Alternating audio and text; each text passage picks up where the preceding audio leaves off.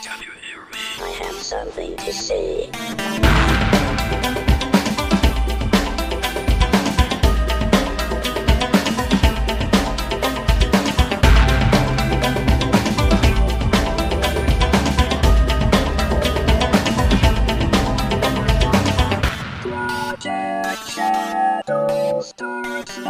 Hello, everyone. How are you doing today? My name's Charlie. You might know me better as sci fi fantasy writer C.E. Dorset, especially if you're reading my new book, Crucify My Love, or my new ish book, The Chain, which is available over at Wattpad. I'm putting up the edited chapters after they've been finished. I'm currently in the middle of a rewrite, and it's been a very interesting experience because I'm writing, editing, posting, writing, editing, posting. It's been kind of a fun experience. On today's show, we're going to have a conversation about the movie Saving Mr. Banks and how it relates to art, our own history, and the stories we tell ourselves about others. Because this movie did things to me. We'll, we'll talk in a minute. So, brace yourself for spoilers. If you haven't seen it, there will be spoilers in this conversation today.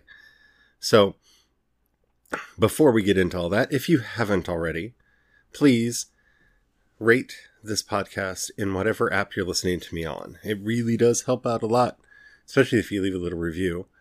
It tells the algorithm to share the podcast with more people, and the more people, the bigger the community. The bigger the community, the more chance we have for conversation, like the one we're going to have on Wednesday which is a topic that one of you brought to me via the voice messages that I think will be fun. But that'll be on Wednesday.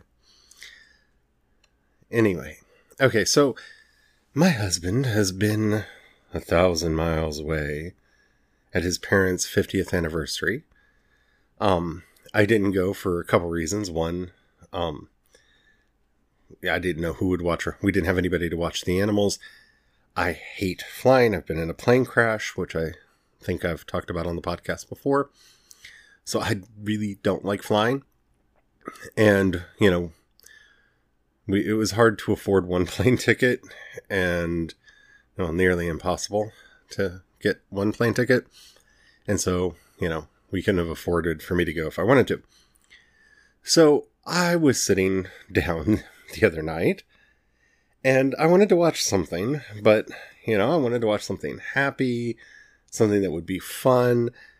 And I saw that Saving Mr. Banks was on Netflix. And it's a movie that I kind of wanted to see because, you know, I'm already, I thought, spoiled about the movie because I had watched many reviews and many conversations about it when it first came out. So I I was already ready to be upset about how they changed the relationship between P.L. Travers and Walt Disney because they had a very contentious relationship and it did not end well. She was never happy with Mary Poppins and famously walked out of the premiere. And I knew that they had changed that and they'd really done a lot to kind of bolster the image of Walt Disney with this movie, but it it's Tom Hanks. He's a great actor. I like watching Tom Hanks movies. It's Emma Thompson. I like watching Emma Thompson movies. It's got Paul Giamatti in it. Who doesn't like Paul Giamatti? Right? Jason Schwartzman's in it. Who doesn't like a Jason Schwartzman's movie? And it's one of the few movies with Jason Schwartzman in it that I hadn't seen, so I kind of felt like I needed to watch it as a completist. Oh, there's a lot that they didn't tell me about this movie and yeah. So if you have not seen Saving Mr. Banks and you do not want to be spoiled, I think you should be spoiled. I do. I think that this is a movie that requires a content warning that it does not have and it should have. So I, I think the things that we're going to talk about, even if you haven't seen it, you need to be warned that they're going to be in there because I, I knew that they had sugarcoated the relationship between them. I thought I was going into this for a happy Disney movie that sanitized the relationship between these two people. And I got a very different movie. So I, I, I personally think that if you don't want spoilers, you should still listen. But, you know, to each their own. Spoilers are incoming in five, four, Three, two, one. Now, P.L. Travers is not like on my list of absolute favorite writers, and that's not a knock on her. I, I've never read the original Mary Poppins books. I don't know if I would have the same feelings about them that I have about like Frank L. Baum's Wizard of Oz books, which I absolutely love, or, you know, the Roald Dahl books, which I grew up with. I, I don't know. I, I've never read any of the original books. So I, I feel like I say that I don't know much about her just because, you know, I haven't felt the need to know much about her and not because of like any kind of personal dislike of her. But the movie takes place in kind of two time periods. One is when she was a child, and the other with Disney trying to get the movie made. And she famously did not want to sell the rights to Mary Poppins and regretted having done so. And like I said, going into this, I already knew that they had changed the story so that she and Walt have kind of a coming together moment and she ends up liking Mary Poppins at the end and they all live happily ever after. I, I already knew that they had changed history. What I did not know, and this is the thing that you should be warned about before you watch this movie. There are things that need a content warning because trigger warnings are important, especially for people like me who are currently going through a nice, wonderful bout of depression, her mother tries to commit suicide in this movie by drowning herself in a river. And Travers, as a little girl, has to swim out into the river to save her mother. And I was not ready for that that was not something that I had signed up for going into this film because it's a freaking Disney film. You don't expect Disney films to, you know, have suicide attempts in them. And that really should have been called out on something like the I'm I'm sorry that I know some people think that, you know, trigger warnings are for soft people, but I am somebody who suffers from depressive thoughts. I have had suicidal ideation, and it's not something I choose to expose myself to because, especially when I'm watching a movie for the specific purpose of cheering myself up, because I expected it just to be a happy Disney movie. Because all the reviews that I read about this talked about how it just buddied up the relationship between them. And it did. And it overall is a very uplifting movie but surprise mom suicide attempt, that was just too much. I mean that I that that that made my life a lot harder last night, and I think everybody should know that that's in this movie. Beyond that, she does save her mom, so if that makes a difference for you, but yeah, and her father dies of I don't know. I'm thinking tuberculosis. The symptoms that they're showing look like TB. Um, but they also make him out to be an alcoholic, so it could be, you know, something related to his alcoholism. Um, but yeah, those th- those are things that, you know, I know they're spoilers, but that that's something that needs to be called out. Uh, the, the I'm sorry, that just that's something that should have been warned.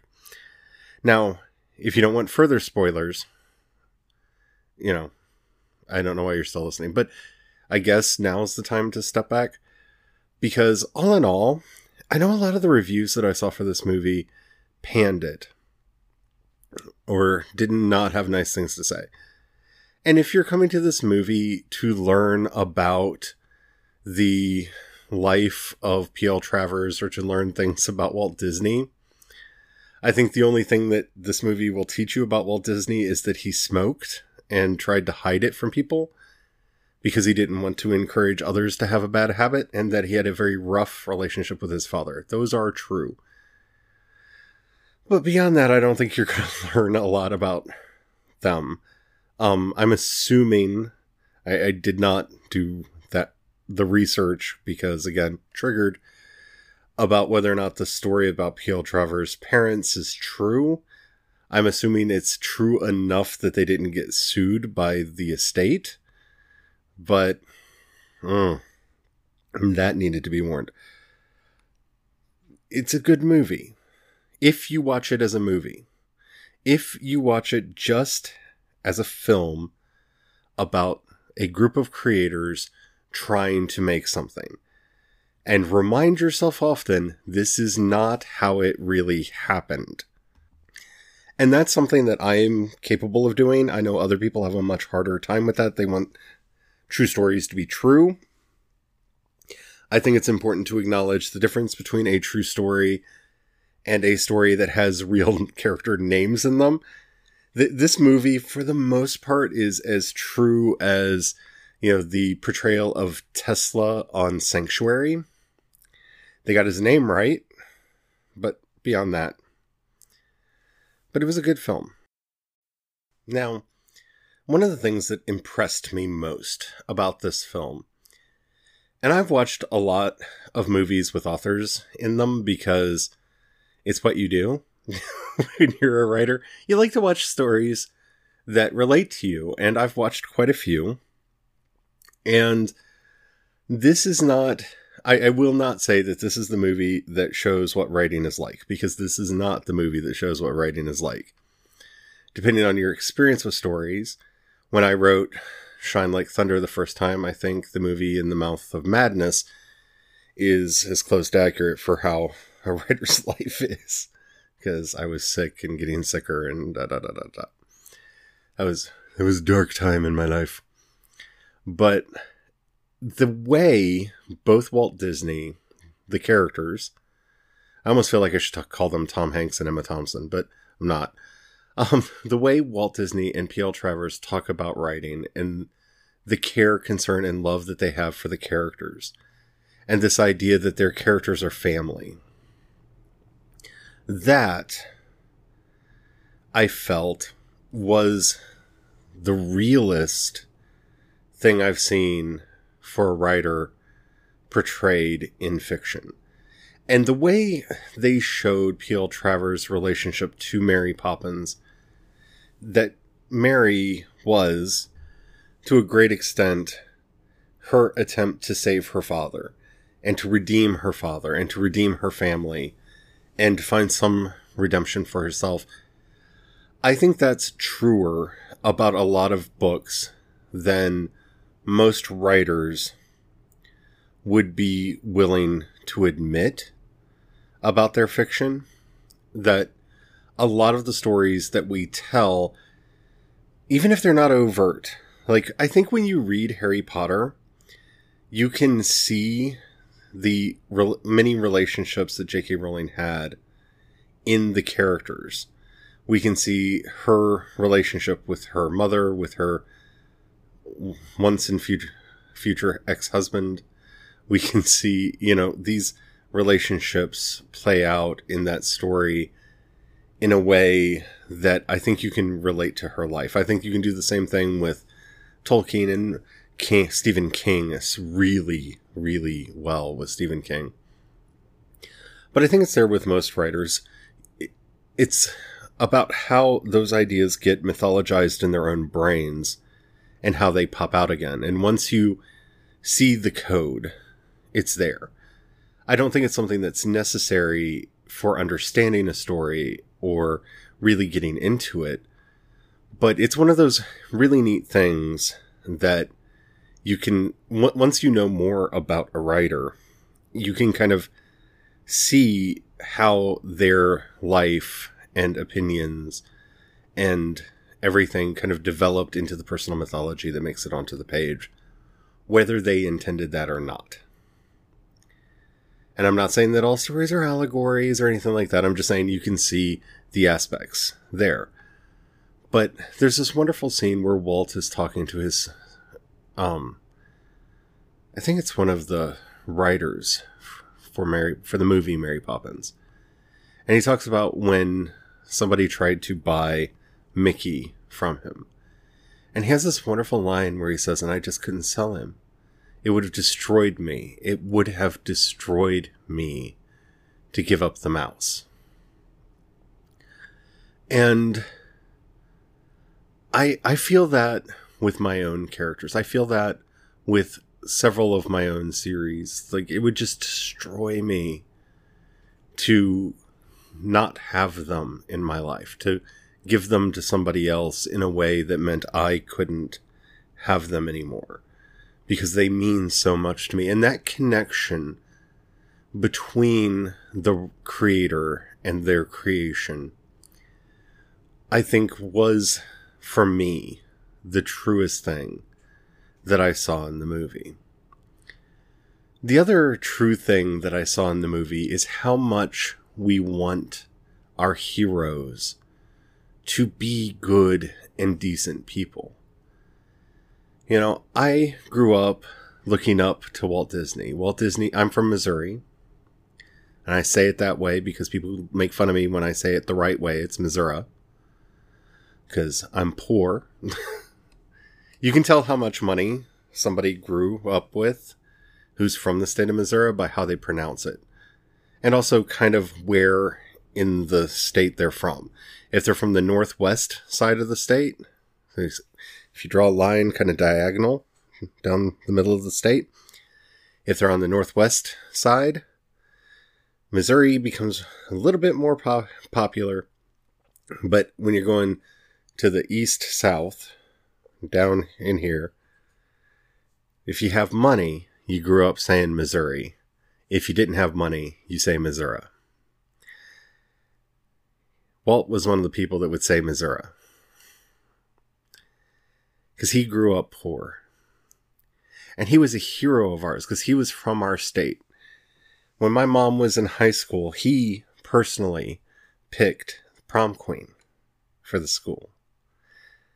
And that meant a lot to us around here. I mean, Walt Disney really means like you don't think about Missouri when you think about Walt Disney. You think of Florida, you think of California, but he really does mean a lot to us around here. He's in that bucket with Mark Twain. And we want our heroes to be heroes. And that's what this movie was. It was pure hagiography. This wasn't the Walt Disney that existed in real life. This is the Walt Disney we wanted to exist. This is the Walt Disney that we hoped was real, and that in some ways we need to be real, even when they're not. This is the prototypical creator. And I say this, especially now, and it's so important for us to believe this, even and especially now, when everything is owned by these corporate overlords who are consolidating and pulling everything apart, and it's really becoming a pain in the butt to do and watch anything. We still lionize Lord and Miller and the Duffer brothers and the Russo brothers, right? We, we don't talk about Disney making a lot of the films that we're talking about, right? The Marvel movies and the Star Wars movies and whatnot. We talk about the Russo brothers. We talk about Lord and Miller. And we lionize them for the work that they do. And they may or may not deserve it. I mean, creatively, I think, yeah, they're the geniuses, the work that they've been able to put out. But we need to believe that there's this pure creative place that these ideas are coming from. Because that's how we experience them, no matter how cynical they are. I mean, if you don't understand this, talk to a kid, someone who is a kid in the 80s, about Transformers or He Man or She Ra. There's not a more cynical buy our toys TV series and marketing campaign than there was for these shows. But we, as kids, accepted those stories on good faith. And we took them into our lives. We took them into our hearts. We internalized them. And we needed to believe that the people that were telling us these stories had the best of intentions.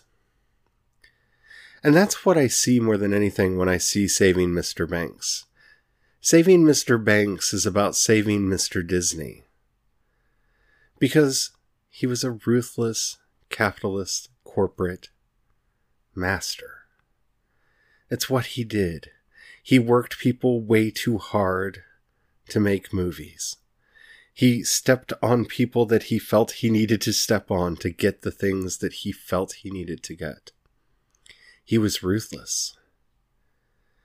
But in the end of the day, we think about how much Cinderella and Sleeping Beauty and Snow White and all of the wonderful movies that we got from him. The characters, the Mickey Mouse, the Goofy, the Donald and Daisy Duck. How much those mean to us. And deep down inside, we need to believe, even if it's not true, we need to believe that Walt Disney was that man that we see in the movie. This is the hagiography of Walt Disney. This is the canonization of Walt Disney, where we're going to polish off the rougher edges and say, look at what a good man he was and all the joy he brought into people's lives. Maybe we shouldn't do that with our heroes, but instinctively we want it and we get it a thrill out of seeing it done. This movie really did affect me and made me feel a lot of things. If you haven't seen Saving Mr. Banks and you've gotten this far, I'm not saying it's going to change your life, but I did really enjoy it. I found it very well done. It was written well. It was acted well. It it it made me laugh. It made me cry. It made me smile at the end. And it's hard for a movie to actually give me an emotional response. So if you haven't checked it out, check it out. If you haven't already rated this podcast, please do so. That helps out a lot. If you've got a buck you can pass my way down, well, I say down, in the show notes, wherever the show notes are in the app you're listening to me, you'll find a link to both my Patreon and the community support page. Um, the difference between the two is on Patreon, there are occasionally things that I give away to my patrons. But if you could join the project for as little as a dollar a month, it really does help out a lot. And I thank you to everybody who does do that. If you don't have the money, I understand. But if you think you know somebody that might like this podcast, please do share it with them. That means a lot to me as well. Remember, yeah, the money's nice. I like to pay bills, but I, I do do this for the conversation. I like to talk to y'all, and I hope you like to listen. And I want to be able to have more conversation. You can hit me up on Twitter, on Instagram. I'm CE Dorson on both. Don't forget, there'll be a link in the show notes for a voice message. You can send in a question, a comment, a topic you'd like to hear discussed on the show. And keep it clean so I can use it. And Wednesday, we're actually going to have one of those episodes, and I'm really looking forward to it. Everything else, you can find links to everything else I do over at projectshadow.com. So until next time, don't forget, have the fun. Bye.